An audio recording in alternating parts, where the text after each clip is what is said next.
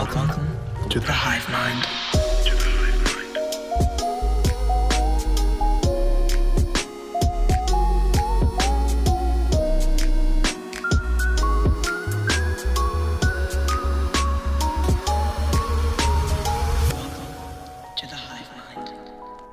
Welcome back to the Hive Mind podcast. I'm Carl. Today we'll be doing the show solo. Uh, we got some stuff, fun stuff planned. I'm going to be running through my top eight, kind of a weird number, uh, travel experiences that I've had. Um, and just, yeah, it's a rainy day here in California, so thought I'd kind of reflect on some some of the best experiences I've had abroad. And yeah, this this list isn't meant to be by any means like to brag or anything like that. It's mainly to you know kind of reflect on some of the best experiences that I've had and hopefully inspire you to go out there and travel and and hopefully have some of these experiences as well. So jumping right in at number eight, I have an experience that I had in Dubai where I was shooting for this couple that one of them was a race car driver, one of them was like a professional skydiver, really cool people. Um, and we were just doing sort of some lifestyle type photos and videos for them. And we got access to this rooftop. Uh, in Dubai, all the buildings are super tall. Um, they have the tallest one in the world. And we got to go on the, the rooftop of this hotel that was barely opened. Actually, I don't think it had been open to the public yet. And uh, we were actually the first people to be able to go into it as uh, visitors. So we we went up to this rooftop at night, and so we met. So the, the driver, the race car driver I was with, he was friends with uh, Sheikh and his family, which is royalty basically, and they gave us this rooftop dinner, like seven course meal, like insane. I, I was sitting there totally not belonging there in any way. Um, just thinking to myself, what am I doing here? I should not be here at all. Like these people are talking about, yeah, every weekend they buy a new car just for fun, like and not like a normal car, like like a supercar. Um, and yeah, it was just like such a surreal experience to be sitting at the top of this hotel on the rooftop, just like looking out over this insane city um, and, and seeing all the lights and stuff like that. And and yeah, that was that was that experience. It was I wouldn't. It, it kind of makes the bottom of this list just because it wasn't like it wasn't like with a bunch of friends where I something where I shared a bunch of memories that I'll remember forever. This was just sort of like kind of an insane experience that I will probably remember for a while. Um, but going to number seven, I had a chance to go to Costa Rica um, again for a filming opportunity. And what's crazy is the people that we were filming for rented this basically mansion in the jungle, and it had a helicopter. Uh, by the way, uh, before I go any further with these things, like like the previous one, a lot of these opportunities I kind of just like fell into and like like I said, definitely felt like an outsider there. So just keep that in mind. I'm by no means this is like a normal thing for me. But anyway, they hired this helicopter pilot to basically land on the helipad of the house. Yes, it had a helipad, and he would, you know, take us up whenever we wanted. And so we went up to film out of the helicopter one day. We took the doors off the side so you can kind of hang your feet off the side and, and shoot out of the the side window there, or I guess where the door would have been. Um, and he was like completely badass in the way he flew this thing, like just doing these crazy maneuvers, going like pretty much sideways, letting us get some of the most insane footage. And um, yeah, he would fly over all these waterfalls and stuff like that, like right by the water. And it was just, it was crazy. So that makes number seven. Again, a really cool experience, not something that I would, you know, remember. Well, I guess I would remember it forever, but not something that makes it super high on the list, um, if you can believe it.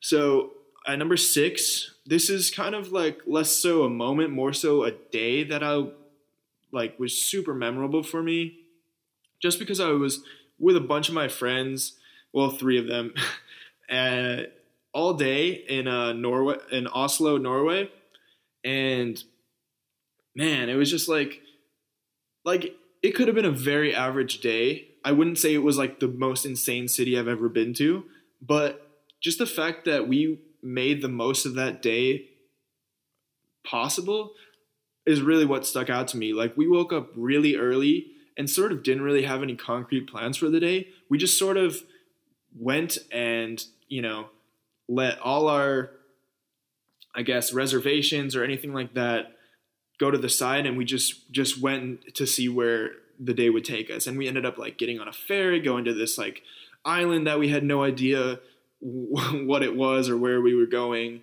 and then kind of just like took that approach throughout the day which is something i like highly encourage people to do when they uh, travel is just really experience the culture and the people and kind of go in super open-minded and try and not act like a tourist just kind of blend in and see where things take you of course maintaining a level of safety while doing it. Um, but yeah we did so much and the world cup was going on during that time and and we watched the one of the matches um, at a, like a little viewing area uh, where a bunch of people were were, and even though Norway wasn't in the World Cup, it was two other teams playing, but everyone was still just so passionate. It was just so much fun to like be around that atmosphere, and we ended the day like super started super early, ended it super late, just did so much, um, which was amazing. So moving on to number five is an experience I had in Tokyo, Japan. Um, coupling this with right before getting to that experience, which actually I guess is part of the experience, was actually traveling to Tokyo from Kyoto was a very interesting experience. My I was with two of my friends and we were trying to get there, and of course don't speak any Japanese um, to get to Tokyo, and we were gonna take this bullet train, and and we were just so confused by all like the subway or like the train stations and the signs and whatnot and we got super lost and just had to like find people who were really really nice there. Like people in japan are incredibly nice and they were really willing to help out even though they really didn't speak english. They were just really willing to help us and we eventually got there and it was just such a relief to finally get to tokyo where we met up with a few of our other friends and then just went out to the nightclubs and stuff like that um, that night which was just so much fun and memorable because of what that journey was getting there. Um, and coupled with that, we also went to this place called Robot Restaurant, um, which I'll let you kind of Google what that is because it's very, very tough to explain in words. But it's basically just like this show where a bunch of like actors and like animatronic creatures just perform like the most trippy experience you've ever seen and it's very kind of in this small like underground space and it was just it's very touristy but you just kind of have to do it when you're there in uh, tokyo and it was it was incredible um, so yeah and then moving on to number four another sort of world cup situation i was in paris downtown right when uh, france actually they didn't not when they won the world cup but when they won the semifinal game against belgium to get into the World Cup final, um, which was completely wild. As soon as they won, literally like the whole city felt like they were outside, just marching through the streets, like lighting off flares, doing all these chants. Um, very jovial atmosphere. It kind of sounds like a riot when you say it like that, but it was very like everyone knows, obviously very happy. All the cars are honking their horns. People were like hanging outside the windows climbing on top of cars, climbing on top, top of trucks, lampposts, everything. And it was just like, I've never seen that before. And it was actually, I was by myself during that because I was stopping in Paris before I headed back home. And I had already split off with a lot of people I was traveling with. Um, so that kind of like takes a few notches down for this just because I didn't have that. I wasn't able to share it with a bunch of people, but I was able to share it with the, the city and stuff like that. Um, it was just, it was just wild. So then moving on to number three, this is an experience I had in South Africa where there's a mountain called Lion's Head where it's a pretty decent hike. It's actually one of my favorite hikes that I've done. It, it's not it wasn't too challenging, didn't take us too long, but the view was incredibly rewarding and just kind of standing up there looking over the whole city of Cape Town um, with some of my best friends after having just like skydived and and swam with great white sharks earlier that day. That was just a moment I'll never forget. A feeling of just pure hope and inspiration and, and happiness there. So, and then number two, a very similar moment on the Great Wall of China. We were actually there um, uh, during sunset, and yeah, it was just like a similar situation where we're just like on this incredible piece of history, just looking out at the sunset, and it felt like we were invincible there, and like there were hard people, there were hardly any people around us, and we just like felt like we had this whole place to ourselves, which was just incredible. Um, and then that brings us to number one, which I kind of wanted to spend a little bit more time talking about. It's a little bit of a heavier thing and wasn't like necessarily like the happiest travel experience, but it was definitely the most memorable. So, I guess to give a little bit of backstory, I went to Varanasi, India, which I talked about in a previous podcast, um, to film a sh- sort of mini documentary for the camera company Fujifilm. And so Varanasi is this very ancient city, and one of the most cra- one of the craziest places I've ever been to. Um, it just feels like you're kind of going back into the past.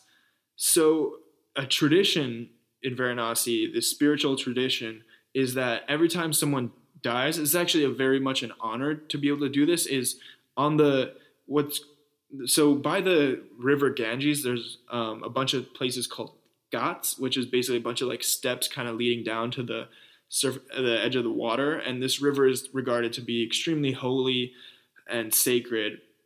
So on, there's this one ghat called the Burning Ghat, where if you're lucky enough, when you die, people you will be publicly cremated at this uh, burning ghat, and they literally never stop burning people here. It's tw- it's a 24 hour operation, never stops. They actually have this thing called the etern- eternal eternal flame that's been going for like hundreds of thousands of years apparently, and people have you know they cremate multiple bodies at a time, and it's just it's wild. And the thing about it is they're no they don't let any tourists take photos of it, let alone go inside. So like we tried to film from very far away and people immediately got super angry at us and like told us to put our cameras away. We just didn't know that that was it was so intense. So we were like we have to get some footage of this. This is like insane. So what we did is it took a long time but we eventually met the right people and talked to the one of the kind of the directors of the the uh, whole kind of organ organization there. I'm, I was not really sure what it was. We kind of just kind of got referred to one person that got us to the next to someone that was in charge, basically. And we were like, hey, like we're students. We're like we're really like interested in doing this. We're trying to do a documentary. And the guy was like, oh, like documentary is like, well, BBC has shot here before. Like, how much you have? And we're like.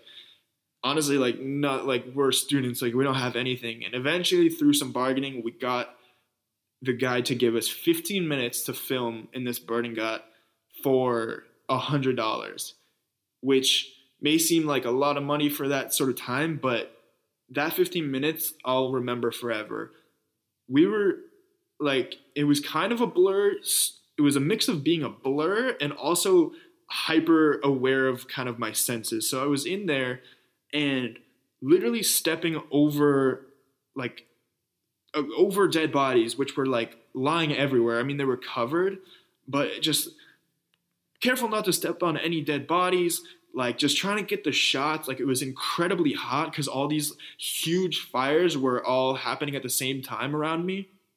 And i was literally just like filming like looking at these people like getting burnt like you could straight up see them just like getting cremated and it was just like, like uh, on the open like over like some logs basically which was sorry for the graphic visual, but it was just so like mind blowing. And like, of course, we didn't put any of that in the any graphic stuff in the documentary, but it was it was a huge thing to be able to film there and capture that. And like, I had like ash from these bodies, like just like my hair and like my shirt and everything was just coated in it, and like that smell, like I can still smell it. And it was it was like weirdly like not terrible, not as bad as you would think, because I think they put on like these oils or like spices or something to sort of mask it, but it was still this like very sort of disturbing smell.